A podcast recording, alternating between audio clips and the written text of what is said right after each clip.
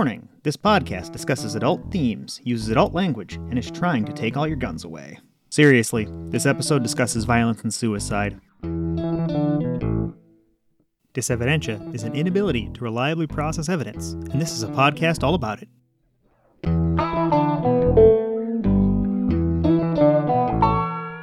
This episode was released on April 7th, 2021, and we are discussing Disevidentia because it is clear millions of 2A fans are suffering from it.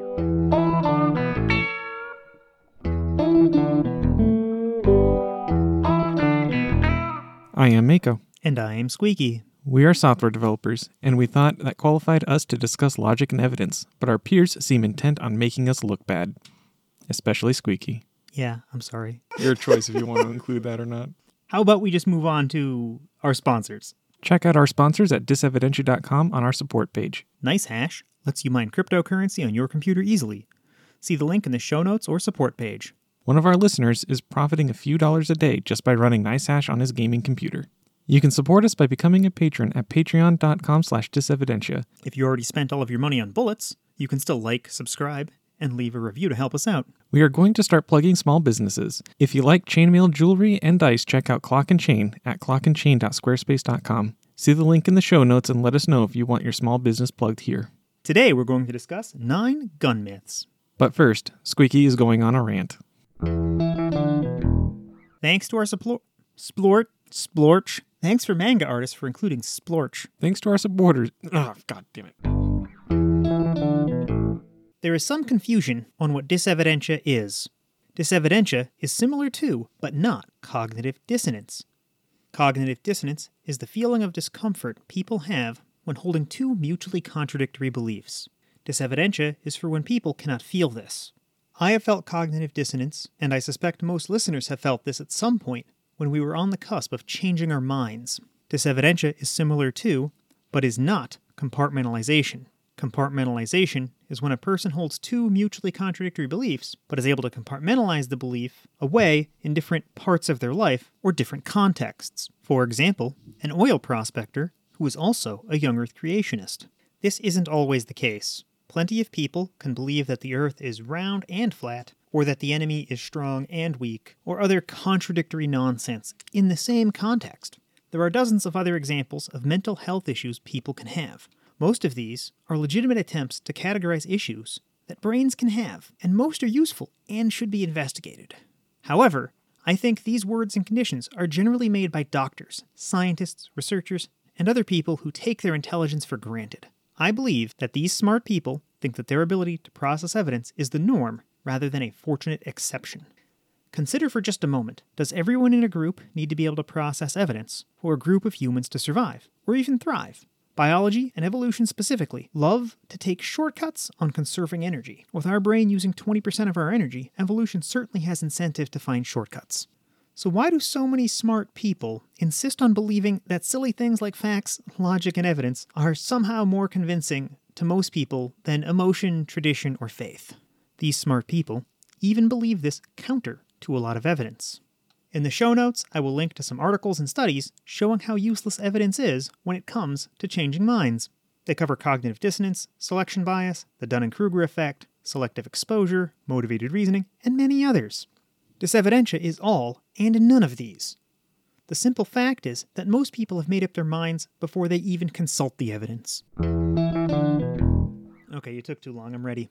Not quite. Needs to marinate a little longer. So, for this next segment, we have nine disevidentia fueled myths about guns.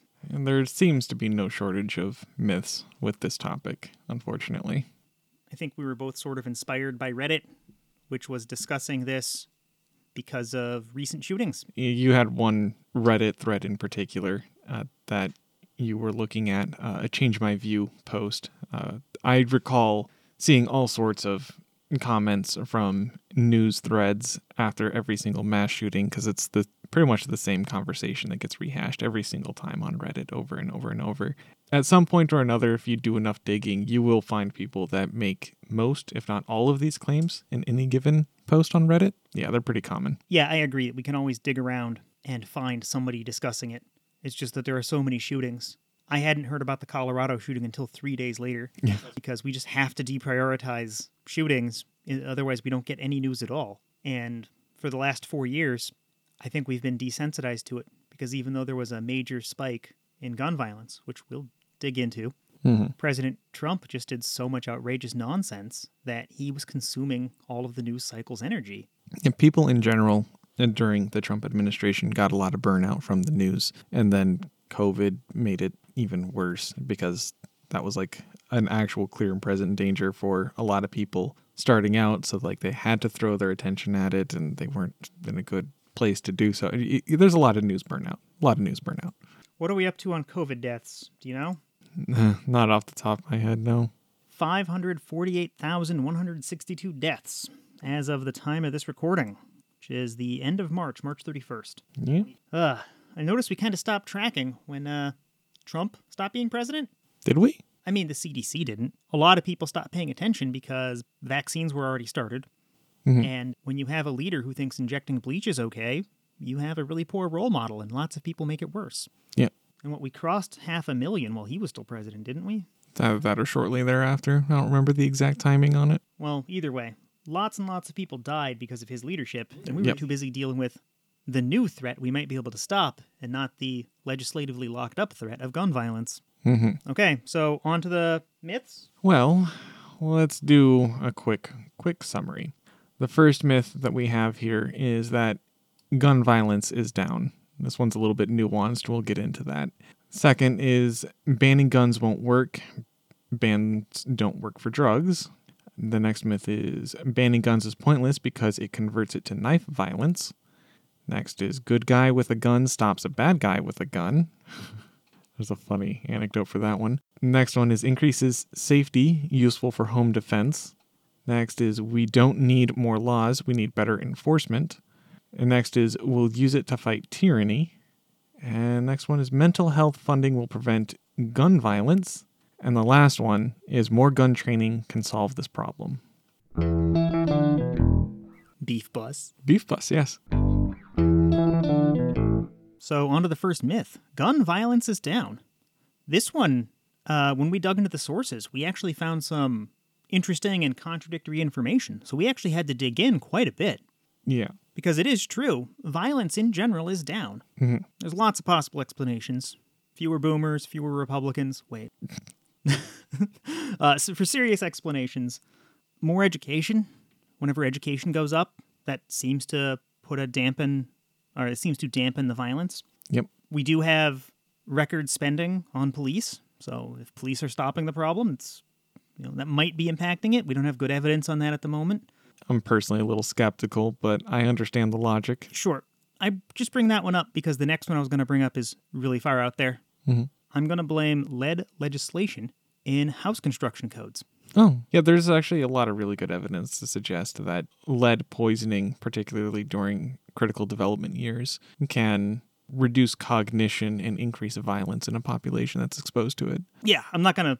We're not going to look into sources for that for the yeah, show. that's that's another episode thing. But there are a ton of reasons why violence could and should be down. Just society's getting safer and we're getting better at building a better society. Yep. Violence being down doesn't mean gun violence is down. And actually, depending on what sources and how you look at it, you can get really nuanced definitions that show different things.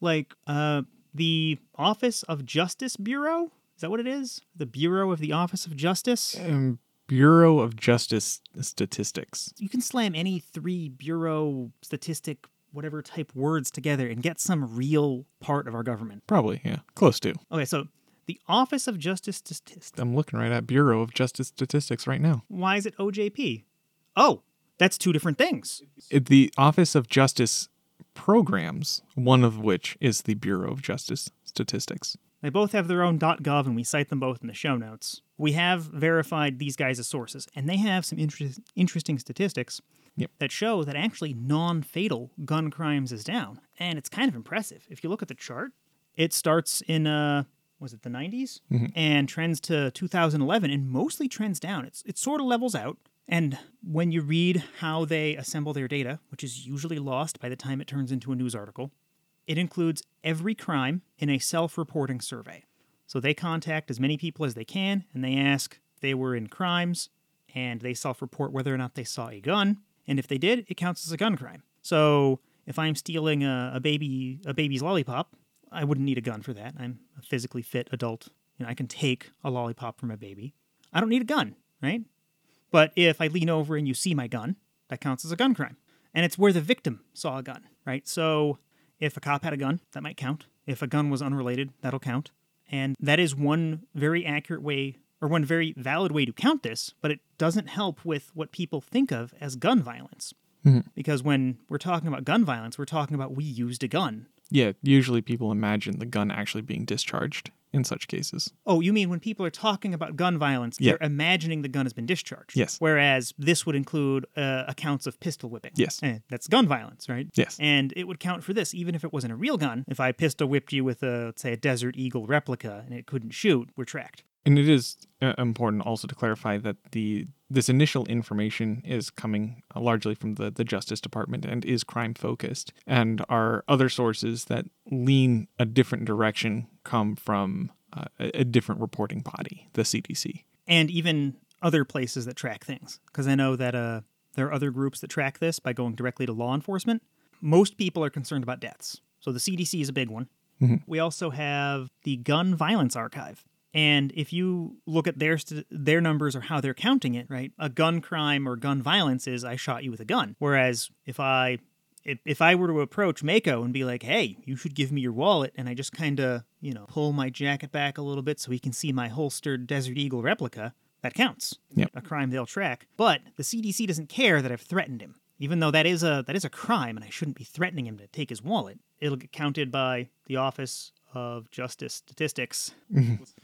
The Bureau of Justice Statistics. But more importantly, gun death is absolutely up, and gun injuries appear to be up. Mm-hmm. They seem to have spiked in 2018 or 2017, but the past three or four years are definitely up from years before that when you look at injuries, when you look at hospitalization, when you look at domestic abuse, anything other than the definition that includes a gun being present at the crime scene. So these are all factually true, and reconciling this can be very difficult. It took me and Mako quite some time teasing through this to be like, is this source legit? Yeah. Like more time than I think we've had to with any other claim we've made on the podcast so far. Yeah, usually it's just get a bunch of sources and sometimes investigate funding, see what's going on. Yeah, we had to spend like just 10 minutes looking up a definition in Yeah. order to make clarifications. Yeah, just to get the definition that that you know if they see a gun, which is what we suspected. Yeah. But we didn't want to say that without very carefully vetting that. So thank you, Pew Research, and that source and the Gun Violence Archive, and Statista. Uh, these are all in the sources. We link to the uh, full special tabulation and a bunch of different charts that show all this. Gun death, gun violence is up the way we think of gun violence, but gun crime, as defined by the Office of Bureau, Labor, Department, Justice, Agency, Justice. You'll get there eventually. Statistics? Close enough. Yeah, according to them, gun crime, non fatal gun crime is down. Even per them, fatal gun crime is up. So the things we think of as violence, definitely on the rise. Yeah. Um, to put that in scale, though, the OJP's gun crime numbers in 1993 started at 1.4 million or so per year, and they're down to about half a million. It's leveled out, maybe 400,000, something like that. So that's a huge number, right? You know, every time somebody was coerced with a gun being brandished, you know, there's a, that's, a, that's a lot of crime, and it's good that that's down. On the flip side, in 2000, so 10 years later, we had about 30,000 gun deaths, and in more recent years, it's closer to 40,000 gun deaths in the US per year. And that's across a ton of different sources. These charts are super easy to find, and we link to Statista, who uses the CDC, but we have other verifications. Gun Violence Archive goes straight to law enforcement agencies, they corroborate it. So, uh, unless you like gun death going up at the cost of brandishing guns, gun violence definitely is not down. It's yeah, or yeah, it's definitely not where we want it to be at all. Next myth? Ugh. So one person primarily instigated it. I've referred to death in the past a few times. He's the one that originally referred to it as a beef bus. Let's mute our phones. Banning guns won't work. Bans don't work for drugs. So, first, some logic before we dig into our sources. Would you agree that guns and drugs are different? Uh, d- yes, of course. And I, I kind of, on the surface of it, I understand like trying to think of it in some kind of absolute terms and like uh, people will think of things like prohibition as a an example of how bans don't work but that doesn't really apply to guns for a number of reasons. Like we can look at other countries and we can see that their gun bans kind of work or absolutely work depending on the country we're looking at and So before you you're about to dig into evidence, I can I can feel it. okay. Sticking with the logic, right? Mm-hmm. Guns don't grow on trees. no Some drugs grow on trees. yes You can't ban alcohol because it literally grows in plants. You could take anything that grows on a tree and turn it into booze. That's part of why prohibition failed. And I think that's a great place to look for comparison. Right? Alcohol's easy to make. Right? It was one of the humanity's first inventions. We might have had it before agriculture. I don't know. But I mean agriculture, beer, and fire. Like they're right up there with the internet for things that we probably shouldn't have invented. Wait. Yeah, whatever. I'll stick to that. Yeah. Yeah, it has gone, science has gone a little bit too far there, but that's fine. Yeah, we don't need fire. No, I think we do. I wish the viewer could see Mako's face. I wish the viewer was a viewer. I'm a movie producer now. Mm. Uh, other logic, sticking the logic train before we dig into evidence. Even the drugs that are more artificial, like crack or meth, you know, these things that you need chemicals to produce, they're made out of things that are cheap and easy to buy. Guns are made out of metal. Mm-hmm. Can be a black blacksmith and forge things at home, but what's more common? People who own smithing equipment or people who own Sudafed, right? Yeah. If you haven't seen Breaking Bad yet, Sudafed, you can take the pseudoephedrine and do something with it to turn it into crystal meth. Yep. I don't know the process, but I know it, it can be done. And on the extreme end of this, there's a drug called crocodile. Oh boy. Just wanted to get the, the logic out of the way first. Yeah. Crocodile's horrible. It was first found and discovered in Russia, and when you, you use it by injecting it, and if you miss the vein, it's made of a bunch of caustic chemicals and dissolves your skin. And it scabs up and gets kind of hard, so you have to inject another spot if you want to keep getting high. And the high doesn't last very long, just long minutes. enough, hmm? About 30 minutes. just long enough to ma- to bake up another batch. And almost certainly, you have everything in your home or apartment right now to make everything, provided you have common things like household cleaners and matches. Mm-hmm. Right? You take the red phosphorus, you do some stuff with it with some bleach, and s or if you're living the bachelor life, you might not have cleaning equipment. I didn't. So the overall point here is that we can't make guns as easily as we can make these other things. Totally. The one counterpoint I do think of off the top of my head is uh, the 3D printed gun. I believe that's called the Liberator. Yeah, that is an interesting point. That is a real issue, but even 3D printers are a little harder to deal with, you know, a $2 tub of bleach. Yeah. also say the federal government has done some interesting things trying to get the liberator off the internet that I don't I don't entirely agree with. I'm, I'm a big fan of free speech, but man, the liberator there's some edge case there, and I'm hmm, I, really don't know where I stand on all that. All that said, the liberator still doesn't it won't fire indefinitely, Yeah, no, it's limited use. right? You're literally making a gun out of plastic, and if you hadn't said liberator, I was going to go to a potato gun to mock this idea because uh, you can get multiple shots out of a liberator if you use high enough quality PLA right? And I'll look up a source that describes this, and I'll add a correction later if I'm wrong. Not quite a correction, but it is possible to 3D print a receiver, the restricted part of a gun, and purchase metal replacement parts and mount those in your 3D printed receiver. This doesn't work for every model of gun, but people have successfully done it with an AR 15 and cannot do it with an AK 47. See a pretty spectacular explosion in the show notes. This is easier than smithing your own gun, but still harder than making drugs. And now, back to the gun myth in progress. And that's a whole lot less dangerous, this hacked together thing, than, let's say, an AR 15 with a 30 round magazine and a red dot sight. Yeah. Right? So these professionally made guns are just so much more dangerous and better, and the Liberator is dangerous to the person who printed it. Right? If it's going to blow up and hurt anyone, it's going to hurt them. Same with drugs like Crocodile. Crocodile's crazy dangerous, but it's dangerous to the person who's using it. The Liberator's crazy dangerous to the person who's using it, and that wasn't the goal. With Crocodile, it's the goal to do a little bit of uh, damage to your brain to get high.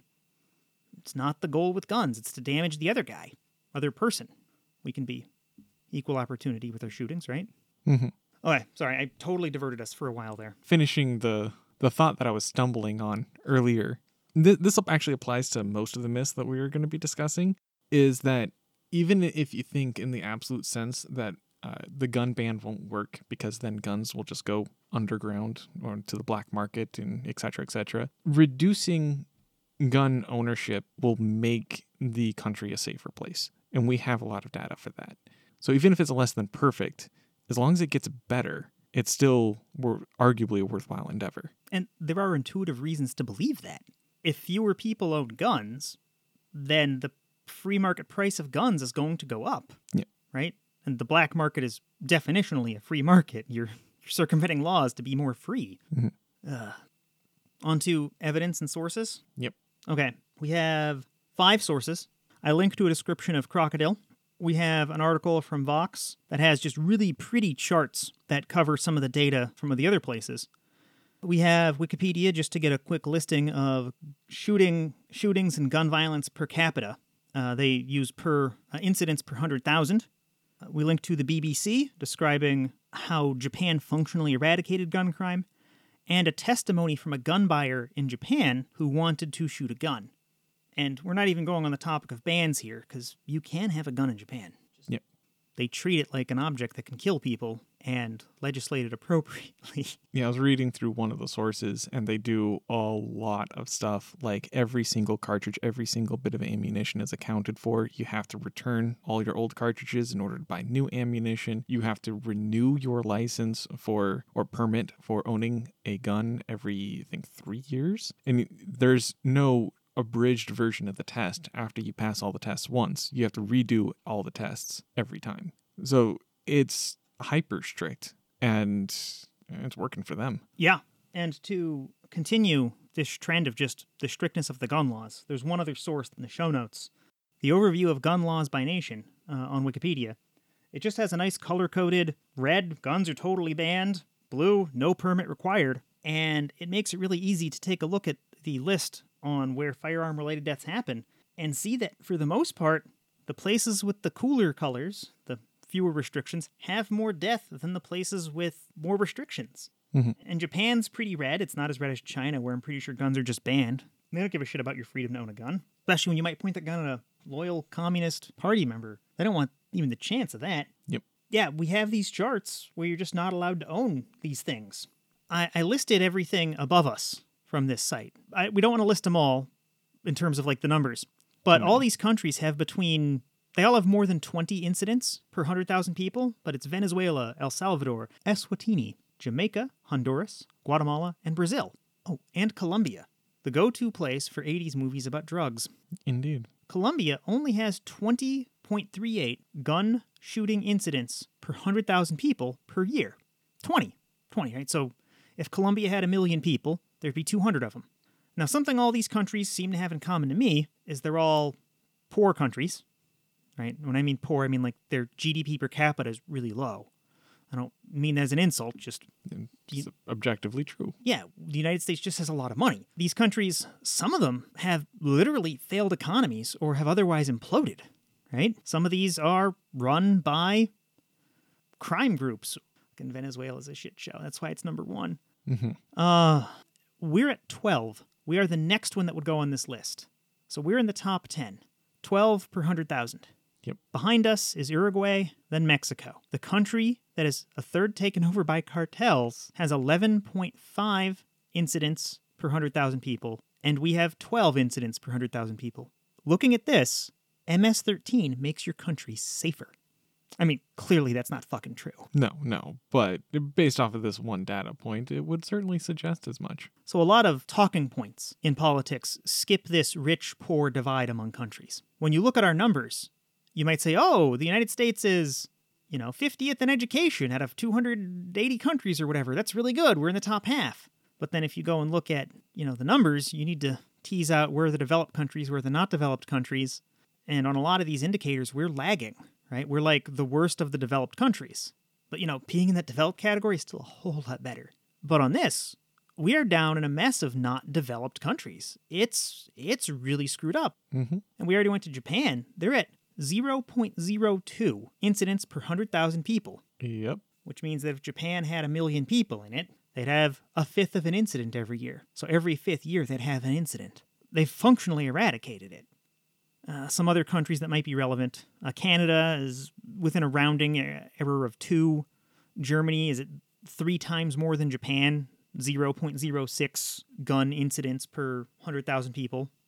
Yeah, this is a problem we can solve, and all the rich countries have solved it, or at least they've done better than us. Because even Canada, they don't have a ban, they just have some more rules than us, right? You need a special permit to have a handgun, and you need a good reason, so you can't just say, I want a gun. But to get a rifle there, you can just get it if you want one. You still need a permit for the tracking. And we have a lot of neither. There are tons of, of, of places where you don't need a permit to do either. And just, sorry, way off in the weeds for other things. Mm-hmm. But yeah, all these places that have good rules also don't have the problem, or the problem is mitigated. Yeah.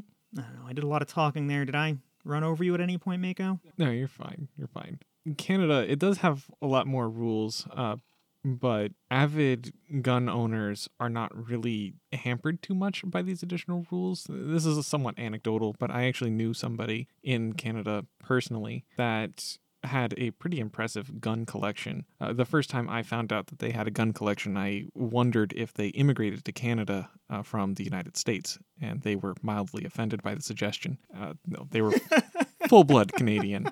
Uh, but they they had a collection of guns and they were a gun enthusiast and they did everything responsibly. So I mean, it's not like Canada is oppressive towards gun ownership. It's not. Yeah, it doesn't take a whole lot to clamp down on most of it. And you don't have to completely solve the problem to save a lot of lives. Yeah. Right? Like, we could just have, and we'll dig into this more later, but we could have more background checks. We could have, you know, people keep putting forward magazine restrictions. I don't like the idea of magazine restrictions, but, you know, that's better than not having them. Yep. But we don't have good evidence for that. Maybe that one's wrong. Maybe magazine restrictions don't change anything. No, they're usually when people bring up magazine restrictions, they bring up situations like Columbine where they had a duffel bag of loaded guns and they just switched guns instead of reloading. Yeah, so there's no way to look at it where restrictions don't work. It's just too easy to make other comparable products and too hard to make guns. Yep. It just isn't easy to make them, so if you clamp down on it, it gets harder. And other countries show this. All the links for this will be in the, the notes. Beef bus, yes. There are so many jokes I want to make here, but Yes. there is some limit to poor taste, even here. You should probably refrain. Next myth. Oh boy. Banning guns is pointless because it just converts it to knife violence. This is kind of a broad claim that I take a little bit of an issue with.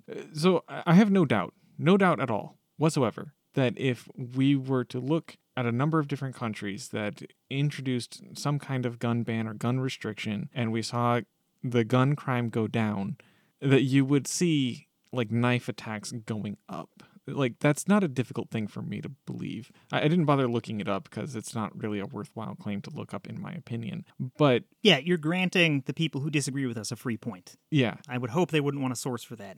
so like sure I, I- can accept that statement at face value but to try to make the assertion that knife violence uh, for- for one knife violence is going to go up an equivalent amount one to one to the amount of gun violence that is lost seems like a bogus claim and then even if you are saying that the next problem is there's no way you can say that knives are as lethal as guns Yeah, guns are a purpose built tool to kill something at the other end of them. That's it. That's their purpose. Yep. And people want to say it's for defense. No, it's for killing an attacker. If you're saying a gun is for defense, you're just rephrasing a gun is for killing someone attacking you or something you care about. Mm-hmm. Humanity has gotten as far as it has by building tools. We built a tool to kill things. Of course, it's good at killing things. Yeah. Even if you were to ban guns and you were to see knife violence increase, it's pretty easy to assert that there's going to be a reduction in overall lethality and crime, and that's still a, a better place than where we are now. That's still a good thing. The reason this one got into uh, the list isn't because of anything that's happened recently. Last time I had a big, huge argument about gun violence, uh, London had recently really clamped down on guns, and they had a this surge of knife violence you're talking about. People said this all converts, and it somehow had more knife crime, and the police can't stop a guy with a knife, and all these idiotic claims. What? Police can't stop someone with a knife? Well, they had this video when it was stupid, and the guy was running around, and cops didn't just taser him, and Okay, sure. whatever.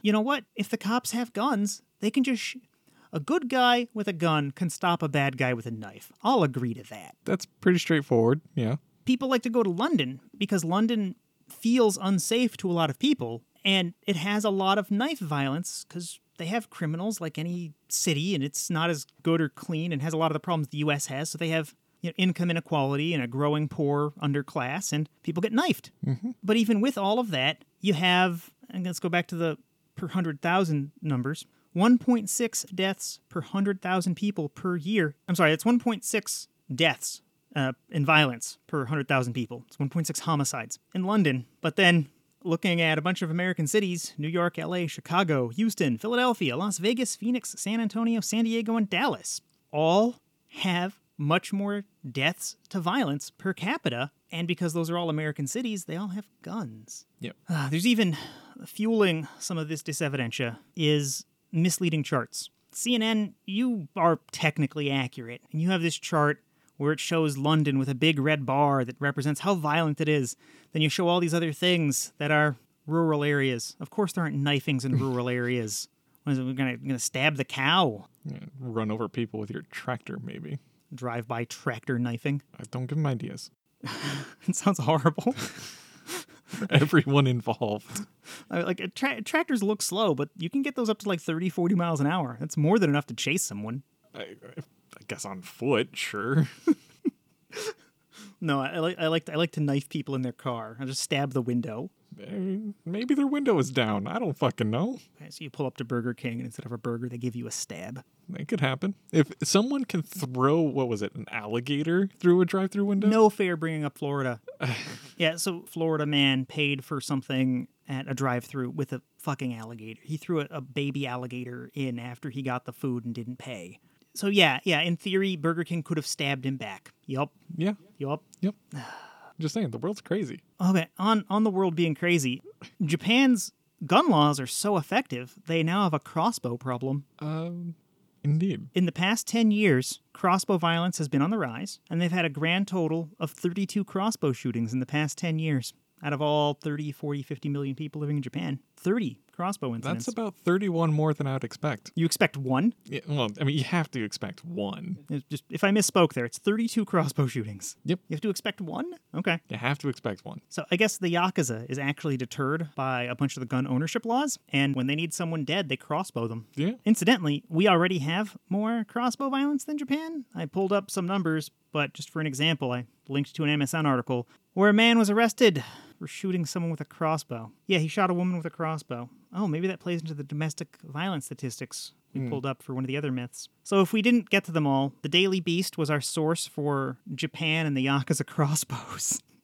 MSN for a crossbow example in the US. Statista has good uh, statistics on how big gun violence is compared to knife violence now. More to Mako's point about would they convert one to one? That would mean a like a pentupling of of knife violence. Yep. Uh, CNN has a good article about London and their crime rates, but then they have a terrible chart. and We've linked to both of them. Did I gloss over anything? I have a beef bus. The next one, funny, dumb anecdote associated with this uh, the assertion that a good guy with a gun stops bad guy with a gun. And I am now cursed to forever think of kindergartens when I hear this. We'll just cite that here. Go check out Who is America by uh, Sacha Baron Cohen. He pretty much tries to pitch the idea of arming kindergartners with lethal guns, and this is uh, supposed to jumpstart uh, gun safety and deterring would-be criminals. It was is how he pitches it, and he pitches it to people who don't realize that he's being facetious, and it's good. It's good. that segment is pretty amazing. Did we want to discuss any points of logic before we dived into the evidence? probably one of the the more commonly repeated and coherent uh, immediate responses to the very sentence is that it kind of hinges on this overblown Hollywood style justice fantasy that people feel like they can fulfill. Uh, I mean, there's I don't have good numbers on this because there's no good way to ask the question. But there is almost certainly many people who bought a gun with the idea in mind that they would stop the next mass shooting. And that's just not how that plays out. Hardly ever. Yeah, mass shootings are exceedingly rare. Even with definitions of like two people getting shot, that's not a common occurrence. Yeah. And I had a long conversation with one of our listeners a few months ago, and I actually walked him through the math, and I urged him to get his own sources and urged him to produce his own things, just asking him a bunch of questions. He started off very pro gun, and I got him to calculate the chances of his home being invaded and him being home and then him wanting to defend himself and just compare that to the chance of him shooting himself with the gun. Yep. It was exceedingly low that he would be home because home invasions are super rare and all these things are super rare and shooting yourself with a gun is like you know, some huge fraction of gun owner like do it at some point. Maybe not shoot themselves, but they injure themselves with a gun. Mm-hmm. Maybe, you'll, maybe we'll go deeper into that in another myth because this isn't that. One other piece of logic: there's no good way for a guy with a gun to stop the shooter if it's a suicide. Yeah. Right? There's only three ways you can be injured with a gun the way we track these things it's suicide, an accident, or a homicide. A good guy with a gun can stop a homicide, but the more people with guns, the more chance of an accident you have. Even if we presume that everybody's perfect, and they're not, even if we presume that everyone leaves the safety on, and they don't, even if we presume that everyone unloads the gun correctly, and they don't, even if we presume everyone stores their gun in safes, and they don't, even if we presume that everyone cleans and maintains their guns, prevent accidental discharge or malfunction that prevents discharge, and they don't, even if we presume all of that, two people with guns are going to have about twice as many accidents as one person with a gun. 10 million people with guns are going to have more accidents than 1 million people with guns. Yep. It's just accidents. It's right there in the word. Accidents happen. If your plan counts on no accidents ever happening, it's a bad plan. Yeah. You're leaving the door wide open for accidents, and that applies to everything. Any human endeavor involves humans, so there's going to be fuck ups. We're not perfect. Yeah. So, the, of those three categories accidents, suicides, and homicides the good guy with the gun can't help with suicides. I guess he could turn it into a homicide. That's probably not. It doesn't really help our goal, but maybe maybe this guy has some other goal, right? The terrible joke that Hitler wasn't so bad, he killed Hitler. Eh, I'll give Hitler points for killing Hitler. Yeah, so adding more good guys with guns increases the amount of accidents, doesn't decrease the amount of suicides, arguably increases the amount of suicides. And segueing into another point, it does that because of this awesome thing Mako found. This uh, true Reddit discussion. Did you want to talk about that for a moment? Oh, wow. That one. Okay. Pull that up real quick. So, on True Reddit subreddit, there was a post entitled The Myth of the Good Guy with the Gun, and it links to a Politico article. But the top poster says that he is a CFP holder, and he goes on to say that Pardon? What is CFP? certified financial planner. So he can hold certified financial planners? So I think he has a concealed uh, firearm permit or something along those lines. So the commenter is a legal gun owner, and he goes on to say that he hates to say it, which I'm kind of skeptical of, uh, but he doesn't carry his firearm in order to protect you. He carries it to protect himself. He's not going to rush towards gunfire or insert himself into conflict because he has a gun. His gun is an absolute last resort to keep himself alive. So, unsurprisingly, this one person is greedy with their own life. He doesn't want to risk his life to be the good guy with a gun and stop a mass shooting. He's just going to run away. I'm not sure greedy is the best word to describe him at this point. Entirely reasonable. But lots of people are imagining the good guy with a gun as some kind of hero, some sort of, Yeah. You know, beacon of justice and heroism standing on a hill to come down and rescue us. And He has opted out of good guy status I guess, but did he? by this definition. By the definition of run into a gunfight. Yeah. And I have to imagine that that's a lot of people. Most people who own a gun don't want to get shot. Yeah. To hammer on the good guy with a gun myth, in this most recent shooting in Colorado, the March 13th shooting, one of the good guys with a gun was a police officer and a, a cop died. Yeah, I suppose we could, in theory, arm everyone, and anytime somebody got uppity and started shooting, that person would get shot, but at the cost of a lot of innocent people dying. It's the good guy with a gun stops a bad guy with a gun myth. It, it doesn't fit anywhere at all. It's not it's not intellectually coherent unless you're okay with just lots of people dying. It's the implicit argument that shooting the person is the ideal solution, and we could stop this with lots of other things beforehand. Mm-hmm. If the bad guy didn't have a gun and he's freaking out with a knife, we could taser him. If he has some stress in his life and doesn't know how to react, if he doesn't have a gun, we have the opportunity opportunity to talk them down. If they have something less lethal, crowds of people might stop them and might not die in the process. I will not, me personally, I will not approach someone who has a gun and is shooting. So somebody who's going on a punching spree, I'll step in to stop that. I'll get punched. I've been there. It sucks, but you know, it's not getting shot. Yeah, you have experience with martial arts, so I mean, I wasn't even going there. I just have a protective layer of fat. I, okay. Oh, that was a huge mistake. They don't know that I'm not ripped. They can't, they can't see me. Mm-hmm. Right, so imagine somebody who's very ripped and they're punching my rock hard abs and there's no squishing noises at all. It's not jiggling. It's just rock hard abs. I'm getting punched and defending people. Sure. I I can't do that with a gun, right? There's no no amount of, of fat or abs that stops bullets without people getting hurt. Mako's giving me side eye here. Uh, well, I'm, I'm just thinking there, there probably is some upper ended limit, but I mean, can life sustain that? I don't know. Put 15 Mike Tysons in a row, and the, the 14th Mike Tyson doesn't get shot because the first 13 stop the bullet. I mean, I wasn't really thinking Mike Tyson, but uh, or even individual people, but it's something along those lines. Yeah, there there's has to be some upper ended limit. Uh, more confusing this. Let's say you see somebody with a gun. How do you know if they're a good guy with a gun or a bad guy with a gun? You don't. In some ideal world, maybe we could label everyone, give them uniforms if they're supposed to have guns, maybe a badge that indicates they should have a gun. And then when we see them, we don't have to freak out. In a universe where you can just look at the color of their lightsaber and determine good or evil, so much simpler. Wow, that's a really sideways way to approach police violence. The color of their lightsaber. Mhm. Yeah, I get that giving police guns isn't, and not having guns for everyone else doesn't make people of color feel better. But these two problems can both be fixed. We can make our police forces more accountable so we can trust them with guns. And I also notice it tends to be the rich white Republicans being the ones clamoring for fewer gun restrictions. Well, So it's already people who presumably trust the police. there's some of the more louder ones, uh, Ooh. but uh, anecdotally, rural people also are big on gun rights. Yeah, that makes sense. And that lines up with my perceptions about the demographics here, because I very infrequently see people of color clamoring for more guns. It's always some some very angry white guy clearly wants to shoot black people. God, this is so touchy. I didn't want to get on race here.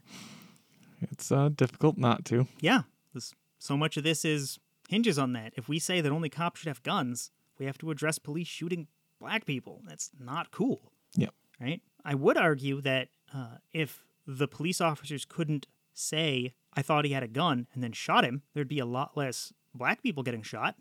It is the police officers' individual racism that makes that incident happen and why people like this Colorado shooter get taken in alive and why a lot of black people don't. But if guns weren't prevalent in the population, they couldn't stand behind that flimsy defense. The person they wanted to shoot didn't have a gun, they wouldn't be immediately justified. Mm-hmm. This is so messy. And I guess probably the final point to this myth.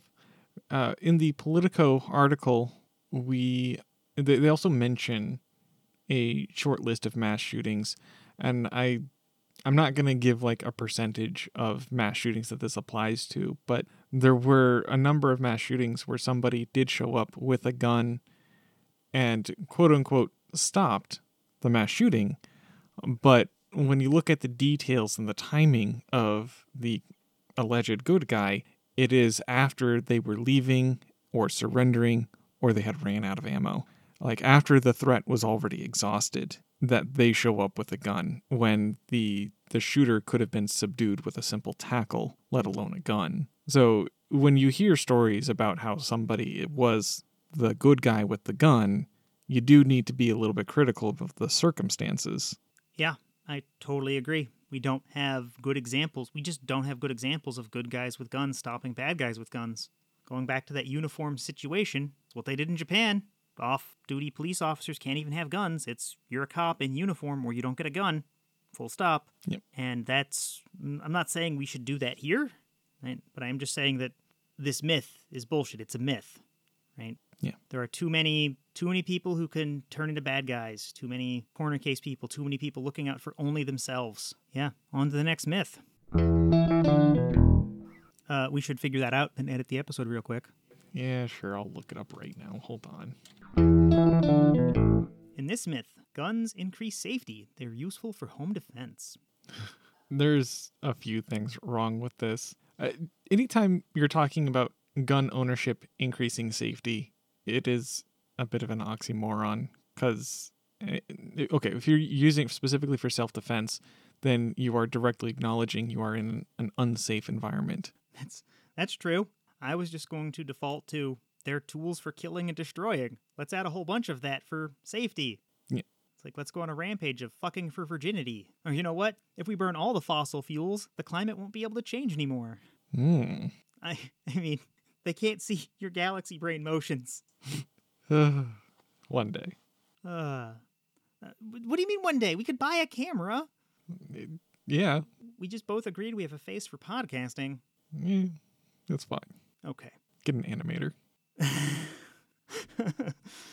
Uh, so points of logic.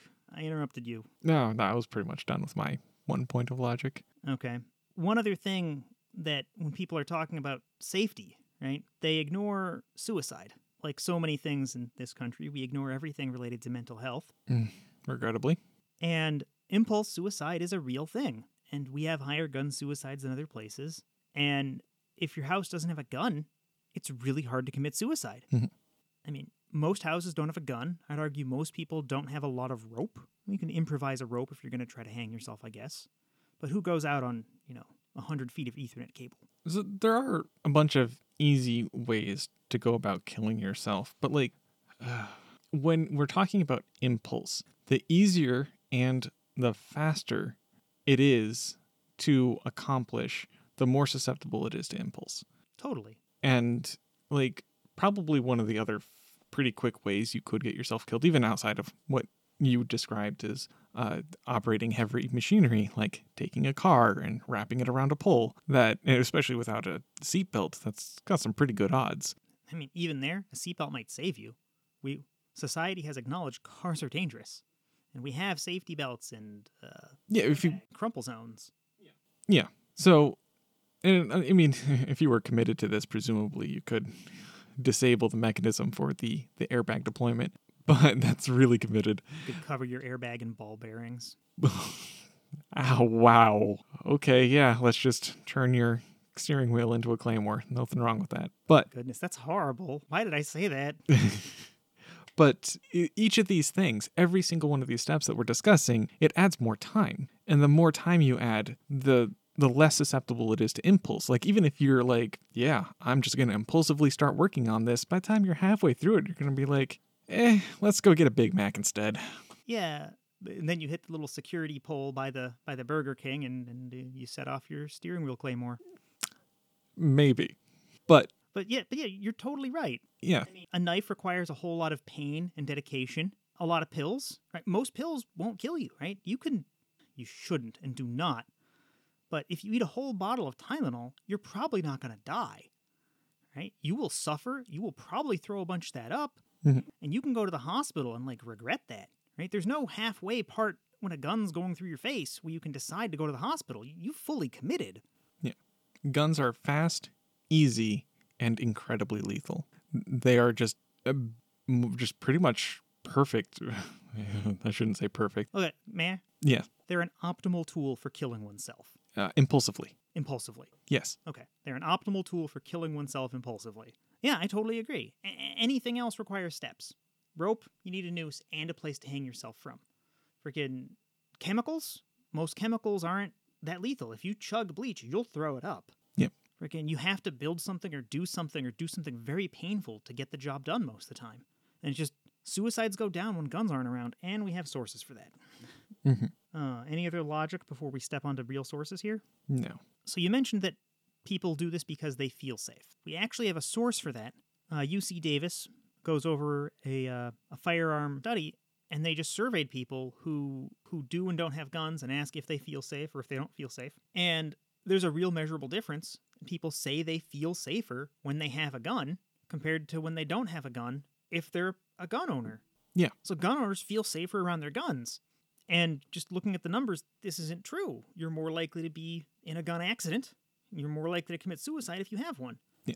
Differences between perception and reality. I, I fully believe these people think they're safer. It's just not true. I would even argue this isn't disevidentia. I would presume most of these people just haven't seen any evidence, or they haven't thought it through all the way. Because uh, I've had little trouble convincing most gun owners that gun accidents are more possible when a gun is present than when guns are not present. Right? Even even the most disevidentia addled person will agree to that. Pretty straightforward. is no gun. You can't shoot the gun. And in addition to accidents and suicides, one thing that surprised me that I just didn't think about. Uh, I'm going to sound like an obnoxious, privileged leftist snowflake, but being white, male, and having enough money to start a podcast on a whim put me in a position where I don't need to worry about being the victim of domestic abuse. There's a ton of domestic abuse, and it's amplified when guns are involved. And a lot of women in this survey, this is a uh, uh, titled "Weapons in the Lives of Battered Women," and it's a government study and they just went through and asked a bunch of women who were in shelters and they went to shelters and, and asked questions and gathered hard data but something like 71.4% something like the exact percentage uh, of women report guns being used in their domestic abuse. Now this isn't shootings generally but there was talk of being hit with the weapon uh, being shot near and primarily being threatened with it. So this would be the kinds of crimes that would be tracked by the Office of Journal Bureau Statistics. The Bureau of Justice Statistics, Thank you. Yeah. I'll get it one of these days. eventually. And this is a serious and real kind of crime. Threatening your spouse with a gun to, to get something. Domestic abuse isn't ever justified, but it's so much worse with a gun. Yep. Just having a gun pointed at you is pretty emotional. It's a terrifying experience knowing that the person on the other end can just pull the trigger and you're done. Gah. Sorry, I had to pause there for a moment. I've had guns pointed at me twice. Yep. One of those was when you were working with a defense contractor, as I recall. Oh, yeah. Twice I've worked with defense contractors. The first time I was working for a small company called ATEC, who was contracting for Tech Systems, who was contracting for Northrop Grumman, who was actually doing work for the Air Force Weather Service. And I was seated at Offutt Air Force Base at the Air Force Weather Central Headquarters. There was an official name, but it was one of those big acronyms I'll get wrong again, just like the Office of Justice Bureau something. Bureau of Justice Statistics. Bureau of Justice Agency? Bureau of Justice Statistics. You know what? It's not important. You're interrupting the anecdote. Okay. So here I was at Air Force Weather Headquarters, and I was writing software to help this. I was processing terabytes of information and data and evidence about how weather worked. Mm-hmm. And that was what I did every day. I went in there for the duration of this contract. One day I was showing up late. I cleared it with my boss and everything, and they decided to do an active shooter drill. They don't tell you about this. They just send in special military police. They do it different each time. Sometimes they actually come in with Nerf guns and shoot people. the way it works is if you're shot, they tell you to sit down and stay there, right? And it's actually kind of fun if you get over the trauma of a guy jumping you while you're trying to work, and everyone gets to practice going to the uh, bathroom and locking themselves in, or hiding under their desk, or sheltering in place, and everyone secures everything, right? That's not the team I ran into. I didn't run into the red team, the, the group of people attacking the place. I ran into one of the guys on the blue team, the team defending the place. This guy had a live M16, and I was just pulling into the parking lot. Right, I just got done coming onto the onto the, the base. I, I passed through the gate, showed my ID card and everything, proved I'm, I'm a contractor and supposed to be there. I'm like, oh, wow, that's a lot of lights. I wonder what all, the, what all these blue flashing lights mean because they're military police. They're not normal police. They don't have the blue and red. Mm-hmm. And they blocked off one way into the parking lot. I didn't even notice because I was busy looking at you know something else. Right, you know the flashing lights at the one end, and I'm like, wow, there must have been like you know an, an incident just on the other side of the building. Yep. So I drive around to the back where I work. You don't put the software developers in front. We're not photogenic. No. I drove around to the back. I parked. I get out of the car, and this airman with uh, this M16 runs up to me. My eyes aren't the best. Again, more of why I'm in podcasting instead of instead of video. Right? He's blurry at a distance, and he's waving and doing stuff, and I wave back to him. And then he's like, "Sir, you need to get down for your safety." And then he points a fucking M16 at me. I'm like, "What the fuck? I will do whatever the fuck you say. Why are you pointing an M16 at me? Holy shit!" Get down for your safety. Proceed to do something unsafe for you. I don't know if he had live ammo or not. There was a magazine in there. Holy shit. I presume they didn't put ammo in there because when you see these guys engage, they'll just say, bang, you're dead, right? And if they get, if the blue team gets the red team, they're done. And vice versa, right? I wonder what happens if it turns into like, you know, a little kid's, you shot me, nuh uh. No. It'd be awesome to see grown men doing that. And when he did that, I got down And he's like, no, don't do that. Get in your car and leave. I'm like, what the fuck? I'm doing what you just told me. and he's like, well, you're clearly not. And he said something else, but he, I, I clearly wasn't the shooter. Yeah. I'm like, really? A fat software developer, not the shooter, not the active duty personnel in, in camouflage with the with the, the little hat indicating. 'cause it's- Sometimes they put a red hat on. They do different things, right? But they coordinate in advance, so the blue team knows who the red team is, and everyone else is a civilian. And I was I showed up in a freaking Hawaiian shirt. I was ridiculous looking, right? Mm-hmm. Before Hawaiian shirts were racist. Why do all the good things have to go away? Anyway, I'm clearly not the shooter, right? My hair's out of regs. My body shape is out of regs. Not that. I'm pretty fat, but I'm not that fat. I drive up in a smart car, a smart fortwo, and he's like, get the fuck out of here. And I'm like, oh shit. Yeah, okay, so you didn't have a military, you know, issued smart fortwo. And, and after he shoots this thing at me, I drive away, but I'm like stunned because I'm like, if that airman had slipped, right, I could have been dead. And I didn't know there was an active shooter drill. I just went the fuck home. I called my boss.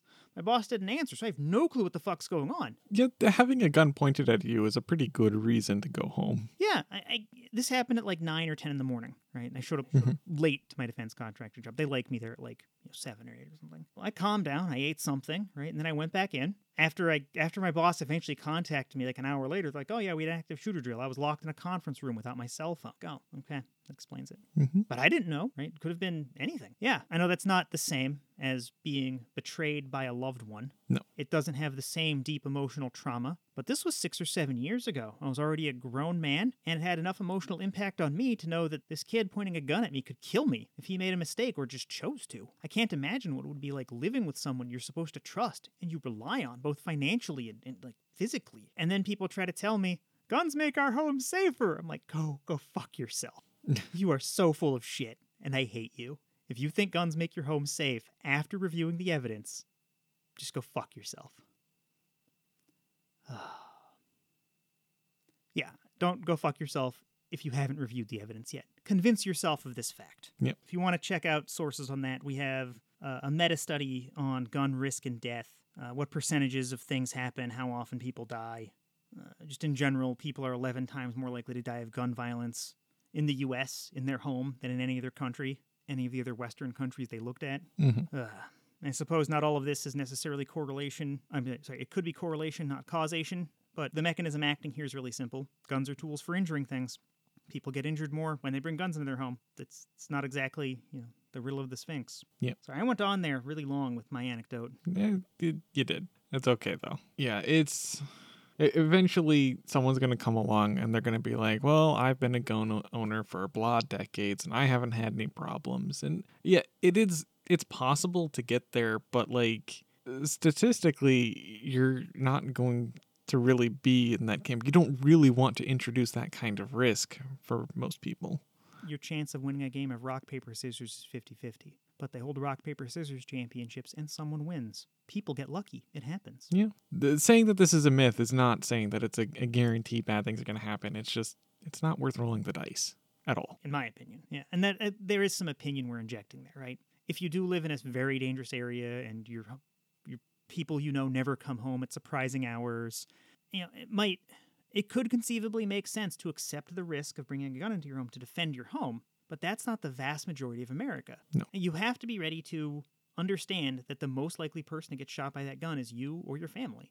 And if you're okay with that, then you can make an evidence-based decision and there needs to be no domestic abuse involved and and and it's like this, this doesn't apply to america there's no place in america i don't think Yeah, certainly not enough places in America, even if they do exist, not enough to dictate national law. yeah i can agree to that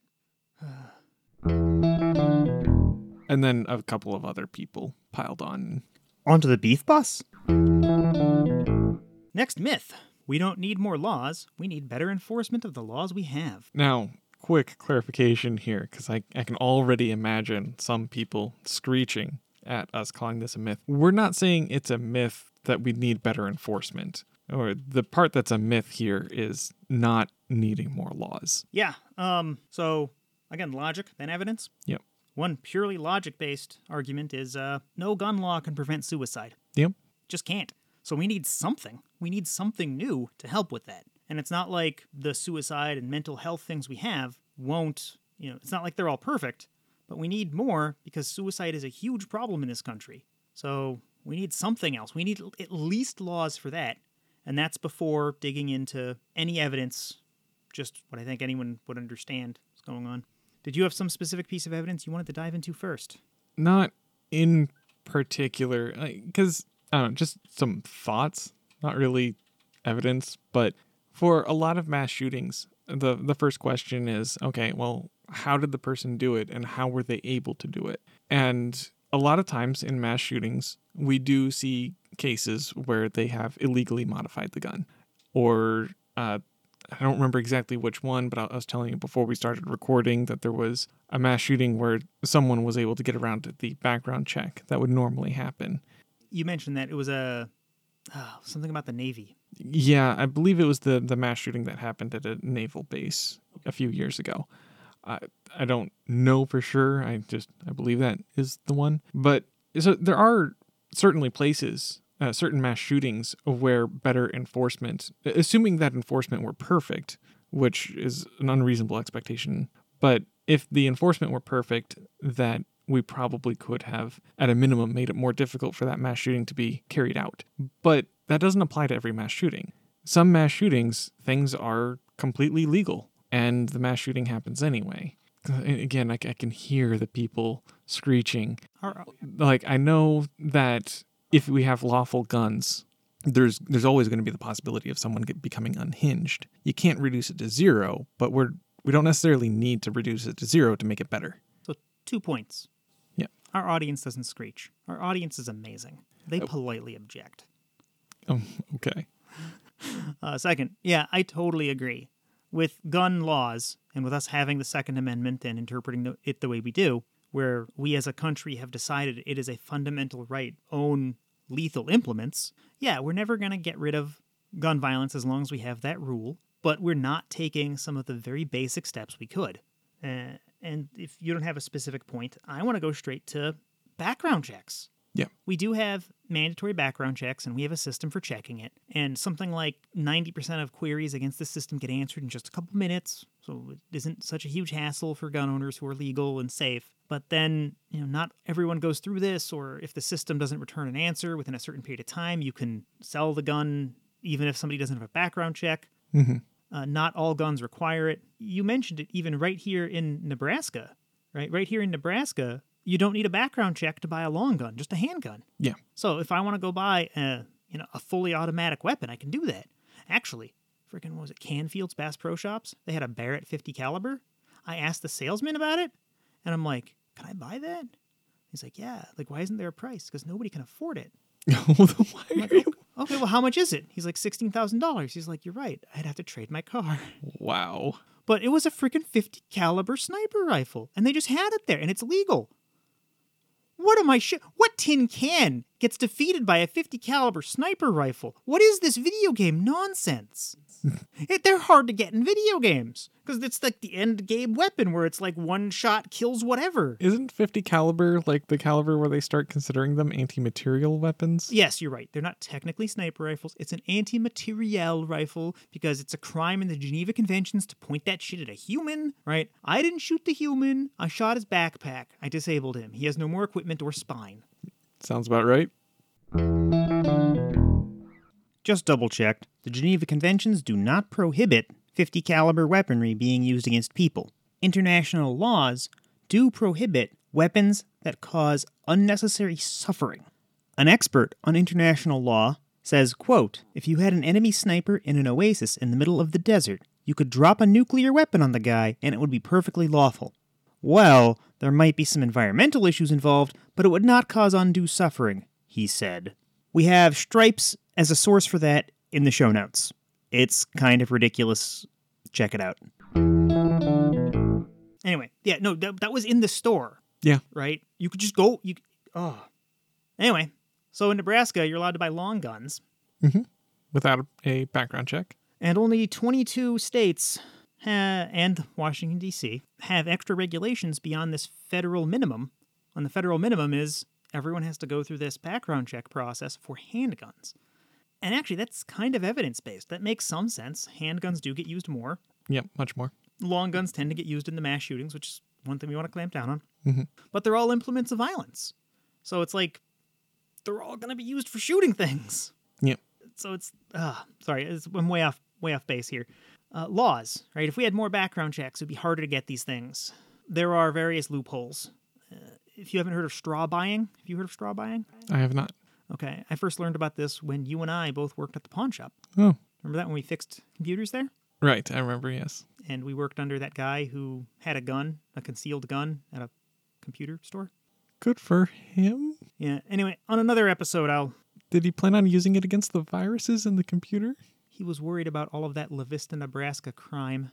Mm, sorry. Go ahead. Yeah. So straw buying. This lovely manager we had explained to me how to buy guns legally if you're a felon, because there were you are not allowed to buy a gun in most places if you're a felon. It might be federal. I don't remember what the exact restrictions are. But it got to the point where people could buy guns online that let you skip the background check because, because a lot of the laws are worded such that it's only if you're buying it in state A from state A. Yeah, they use like point of sale and then they define it in some archaic way. Yeah, so you know, if, if I'm in Nebraska and buying a state in South Dakota, maybe I would need a background check in both states, but Colorado law might say, you know, check Colorado background, right, or something, right? So some some circumvention of this using some shitty that's a loophole right there, right? It just Yeah. should be who cares where they're from, check their background. But he he mentioned this and he would buy guns online, or carefully say this. I don't. bel- Whoa, thinking back, maybe he was buying guns. He was just describing how to buy guns. Whoa. He was probably buying guns. I don't want to make that accusation because he never said he was buying guns, and I have no reason to, no evidence to believe it. Okay. Okay, yeah, no, I just learned something on air about my own freaking thoughts and memories. This is, yay, this is like therapy. Okay, but you would send someone there to pick it up who can pass the background check, and because in a lot of places person to person sales don't require a background check, you pay that person to buy the gun from them. And that's what a straw buyer is. You send somebody who can legally buy guns, and then you do the person to person sale. And at some stage there, right, if you got arrested and brought in for that, you might get convicted. But if you have a good enough lawyer, you're just like, yeah, each step along this chain is legal. And there's so many loopholes. And I think straw buying is illegal now in Nebraska. And we even had enforcement of it and uh, went over some of those rules with the pawn shop owner. Mhm. But it's not. We needed new rules for that. And there's other ways around these laws that let people who are kind of nefarious buy guns. Yep. Anything else on not having enough guns? Do we have anything quirky about Japan to fit in here? Uh, not that I'm seeing. Nothing about how we should have a law about turning in our casings or a law about safes or what was it? They have you have to have a safe for your gun, a safe for your ammunition, and they're not allowed to be on the same floor. I don't remember if it being that strict, but they have to be distinctly separate and they, they have to be stored separately. I would imagine. And there are police inspections to verify that you are doing this. yeah, it's like once a year they check. Yeah. I'm not even advocating for that, but a police check or a gun inspection bureau, right? If the Office of Statistical Justice Bureau Agency, One day. yeah, but if they have people, you know, just come and check your gun safe, that'd be pretty awesome. Yep. It's like check you if they check that you have the amount of guns that you say you have and they're all in a safe. That right there, that would have prevented Columbine. If it was timed well, yeah, could have. Well, I mean, the Columbine kids, their parents did have a gun safe, but it couldn't hold all of their guns. So they had some guns in like this glass china cabinet thing. And if they just would have been a rule that says you have to have, you know, enough space in your gun safe for all your guns, Yeah. that would have prevented it. I'm looking through our sources. Where the fuck was I? uh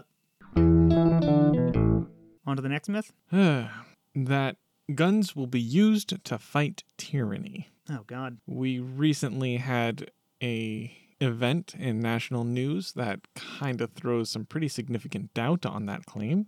If anyone remembers the January 6th insurrection, I've been trying real hard, and the, the phrase idiot surrection isn't sticking. Anyway, there's literally no evidence that the election was tampered with. Literally none. Mhm. Trump had 60 court cases, I'm sorry, 60, more than 60 court cases with which to present evidence. His legal team never presented any, and his lawyers are being sued for defamation, and everyone's being sued for lying about this, and there's no tangible reason to believe that tyranny was ever on the table up until we got a bunch of Trump supporters fighting to disrupt democratic operations and transition of power. So okay, so so this this claim fails on logic here because these people We're fighting for tyranny. That's that's not how that's not how guns work. I mean, I'm sorry, that's not how this myth works. This myth is this myth is that all these, you know, Second Amendment supporters will come along and protect us from a king. yep, And then we have Donald Trump trying to make himself a king, and they support him. And then it fails a second way. We don't need the guns in that situation. And the insurrectionists kind of demonstrated it. I lied. We do have sources. Uh, two sources CNN and Law Enforcement Today. Law Enforcement Today is really slanted to the point of calling various people crybabies. But both these sources, I was able to assemble a small list of weapons they used. You ready? The- the- Or do you want to read it? I, I want to read it. This is fun. Okay. So the list includes one flagpole, 11 Molotov cocktails, one gun unused with 25 rounds, one crossbow, relevant to what we discussed earlier, two pipe bombs, one hockey stick, one stun gun, a partridge in a pear tree, you say? Okay. Bear spray, lots of mace, lots of tasers, lots of melee, and finally, a motherfucking spear. That is indeed the list I assembled. Yes. That's just what police claimed and verified. We have really hard firm evidence for photos. Uh, it's an evidence locker, stuff like that. There are allegations of other guns having been there, and there were reports of a couple AR 15s. The video of the woman that got shot by the master at arms, uh, there actually is a person in the background holding a what looks like an AR 15. That's plausible, right? That could have been a mock up, could have been a cardboard cutout, could have been real. Yeah. But that in no way indicates that this whole mob was armed in what we would normally consider an armed mob. No. I'd expect some fraction of the mob to have guns. And if we round all of this really high up, right, they probably had a few more pipe bombs, probably a bunch more bear spray. I, I wouldn't guess there'd be too many more crossbows or flagpoles. The flagpole was kind of and it it was in situ resource utilization. They were like, let's take this flagpole and make our best of it. Mm-hmm. But I mean, we're talking like a dozen guns tops. If we stretch everything, we stretch credulity. And a dozen guns scattered around, you know, thousands of people isn't a gun armed mob. It was an armed mob. They had a fuckload of weapons, Yeah. right? If, if, a, if a thousand people come at you swinging hockey sticks and flagpoles, you're going to have a bad day. They just didn't have tons and tons of guns, and they didn't have organization. If they would have been effectively organized, they could have stopped that vote Yeah, they could have. we don't need guns interfere with the corrupt operation of our government. We would need people on the inside. We would need coordination. We would need intelligence. If you armed all these people with guns, it wouldn't have changed a whole lot, except that Congress probably wouldn't have gotten the vote that day, and they probably would have had uh, uh, police and National Guard called in earlier, presuming the machinery of government were still operating, which is a dubious claim for that one day.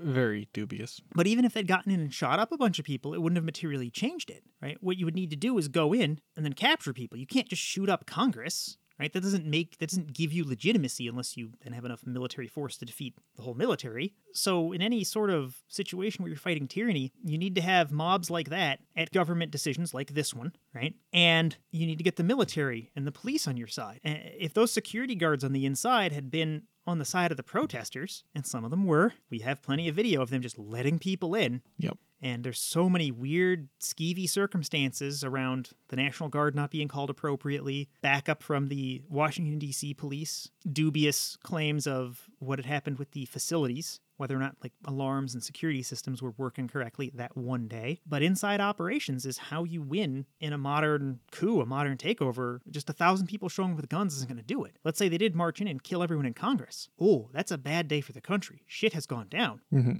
But the country as a whole is not then going to say, uh, yeah, we're just going to let Trump stay president, right? There's going to be the military is going to come in and they're going to treat that group like an armed, violent group, and the military will show up with more guns and it will be terrible. Thousands and thousands of Americans will die, and we'll go right back to the Constitution. Yep. And I can say this because we've had this happen before. It's called a civil war. We had people fighting and being violent, and ultimately more people sided with the good guys, and the good guys in the Constitution won. Sorry, just there's a lot of violence, man. And there is a lot of violence, yes. I mean, we're talking about guns, so of course there's going to be violence. Of course. Blah. You let me just run away with it again. No, it's fine. Oh, you cited a source. You cited me here. Uh, yeah, we so we've had the discussion about guns and the prevalence of guns in the United States in particular couple times before. And during one of those conversations, you said that the only real perk that you can think of to the obscene gun ownership rate that we have in the United States is that it does make us uninvadable to a foreign adversary. Yeah, we have more guns than people, literally. Mhm. Uh, something like a third of people own guns, which means that one third owns an average of more than three guns. Yeah, the last report I saw, there's 112 guns for every 100 people. Yeah, that about lines up with my understanding. Um, the the lowest number I've heard in a while was 98. The highest number I've heard in a while was 120 guns per person per hundred people.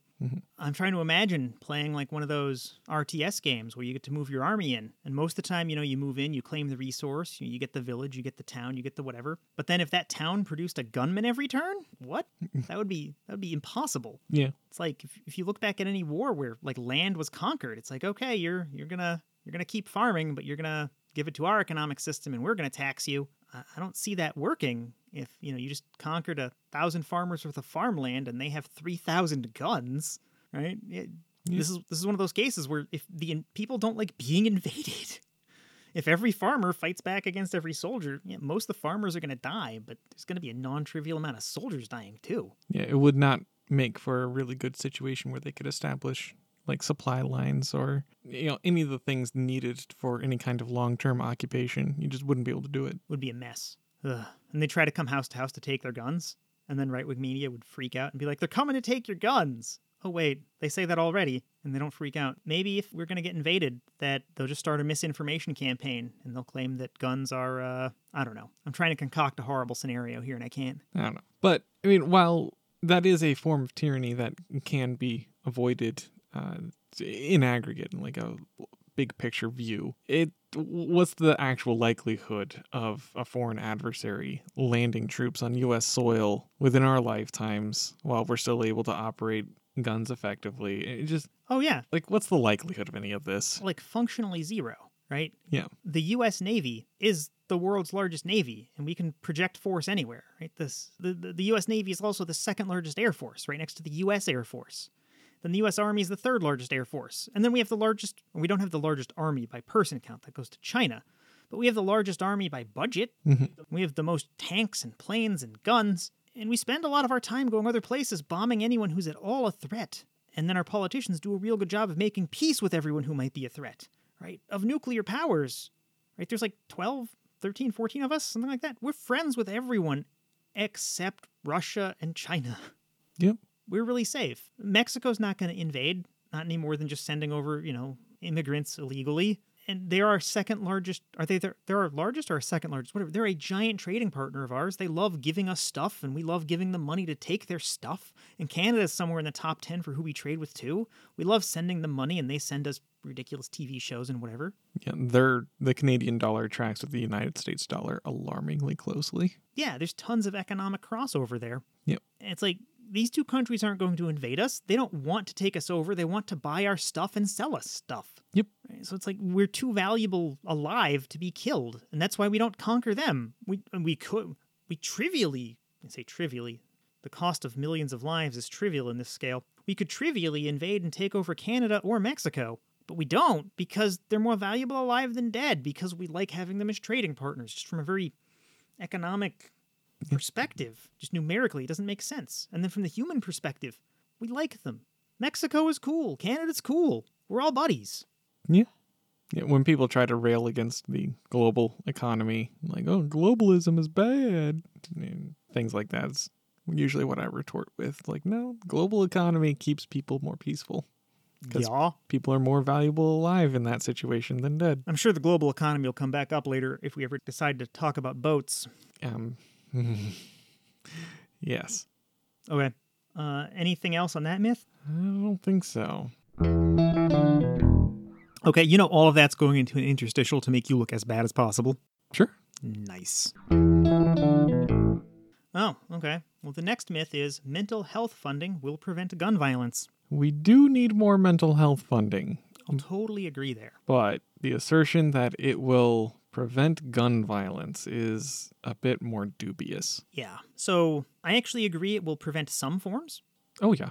Like, I think it's the best way to prevent suicide because suicide is a really intimate thing. It involves just a person and their gun. Th- This actually kind of touches on a bit uh, something that is being brought up more and more frequently with more recent gun discussions uh, that the gun problem in the United States is complex and multifaceted, and the solution will have to be equally multifaceted. So we need to identify the different kinds of gun problems, as you just did, and tailor solutions to them in order to make a more comprehensive solution to gun violence in the United States. This is America. Do you think we have time for your nuance? If we want to succeed, we will make the time. Oh, we're fucked. Yeah, probably. Yeah, so I totally agree that mental health funding's good, right? But it's not going to stop categories of gun violence. Mhm. I agree that it will help with suicide. It will not stop suicide. Yep. Right? The only way to stop suicide by guns is to get rid of guns. And no amount of mental health training will change or alter accidents. It just won't. They're, they're not they're not connected. Maybe in some corner case, if you meditate more, you fumble a little bit less, but that's, that's not what we're talking about. We're talking about actually like moving the needle by at least a percentage point. You will not mitigate accidents by doing anything other than removing guns or fundamentally changing the design of guns to make them less accident prone somehow. Mhm. Right? If each gun could magically you magically had a little computer in it that wouldn't shoot at a good guy, well, that would invalidate a lot of our myths, wouldn't it? And then the question becomes how does it determine who's good, who's bad? If we just presume magic, we don't need to dig in. Okay, fine. Magic does make things a lot more convenient. It's a lot easier than the uh, magical good bad detector our police have been using recently. Oof. we could have gotten statistics on mental health funding and all of this, but I don't think a lot of this is in contention. But we did get some sources on how prevalent some common mental health issues are. I, I picked out one for depression. Something like 7%, sometimes a little more, of Americans have depression. That's a lot. That can go towards making you not care about the results of your actions. That could lead to suicide. Mhm. I don't see the connection between depression, depression and shooting other people. I, could, I guess I could be talked into it, but even that's seven percent of people. That's not everyone. That's not every shooter. Mm-hmm. And when we looked into statistics specifically of that the FBI had gathered, factcheck.org in the show notes, only 25% of subjects during this 13-year period they had, 2000 to 2013, only 25% of suspects had been diagnosed with an issue, with a mental health issue. And 62%, yeah, that's more than half. Only 62% had a mental health stressor that the agency could identify, you know, had been affecting the shooter. But a mental health stressor is like anything that could contribute Mm-hmm. and and I think this more speaks to the point that people think that shooters are these deranged people with no attachment to reality. Well, Most of them are. Most of them are attached to reality. Most of them are mentally healthy. 75% of them have no diagnosis. So you're not going to prevent someone wanting to hurt someone else and then choosing to. They're either operating on bad information or we don't have good diagnoses for 75% of people. so like I do see your source about the FBI survey and what it's saying. It is pretty clear.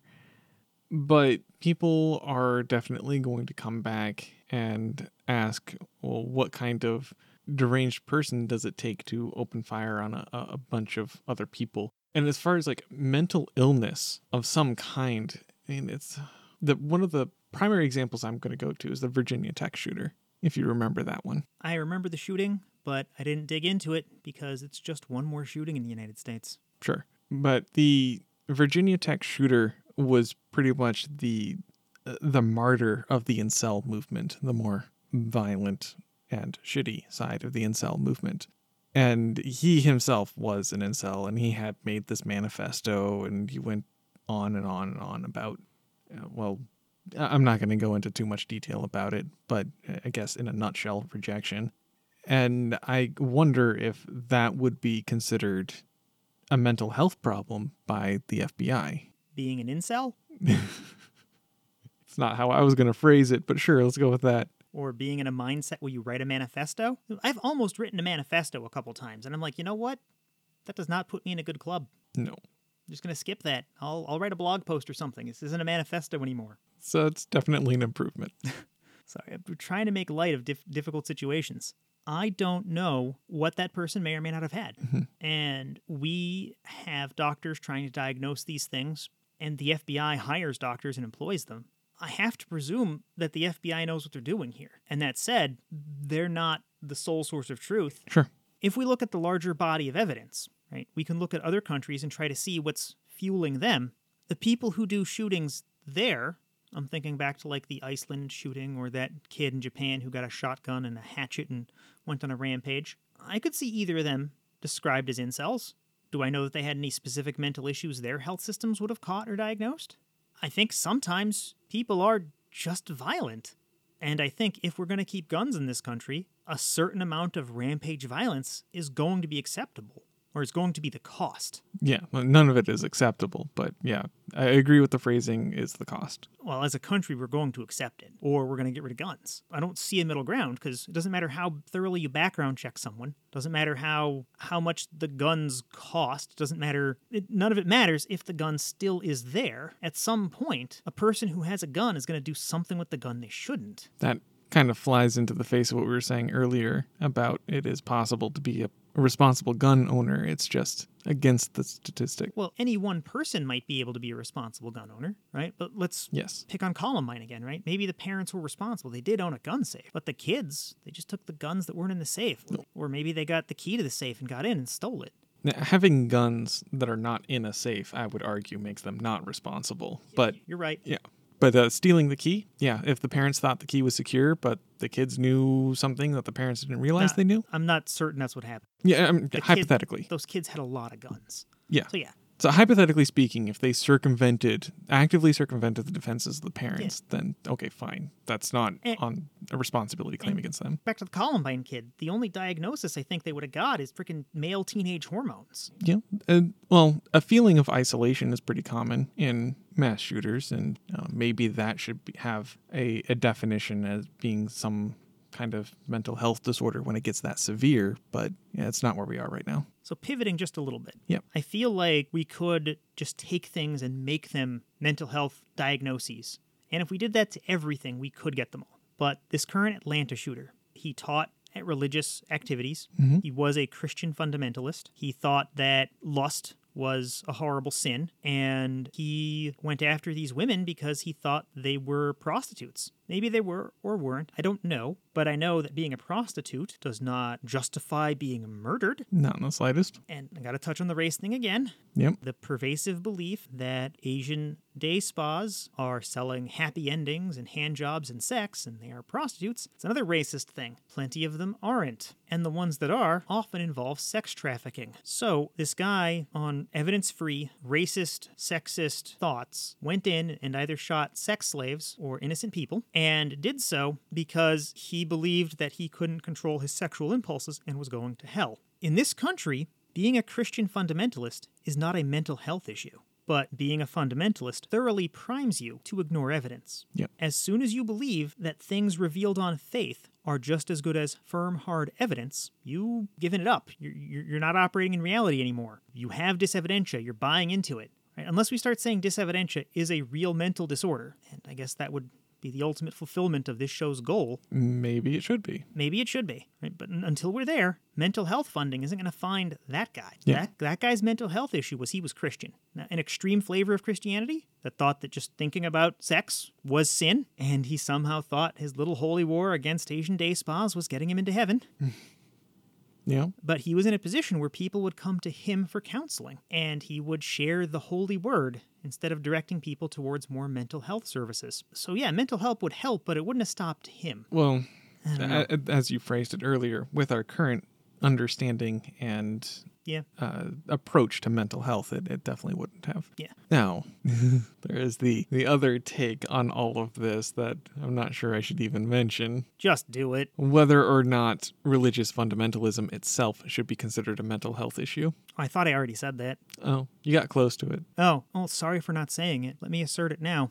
I think that religious fundamentalism should be classified as a mental health issue. Anybody who believes in a promise of an afterlife and trades that for real world things we can see, hear, and touch now, they're not operating in reality. That's dangerous. Yeah. And I think most people would agree if they take it far enough to decide to be judge, jury, and executioner, then yeah, that's without a doubt a problem. I agree it's a problem, but we also can't just diagnose that as a mental health issue because some systems are bad and need to be torn down, and you can't operate inside a system to tear the system down in many cases.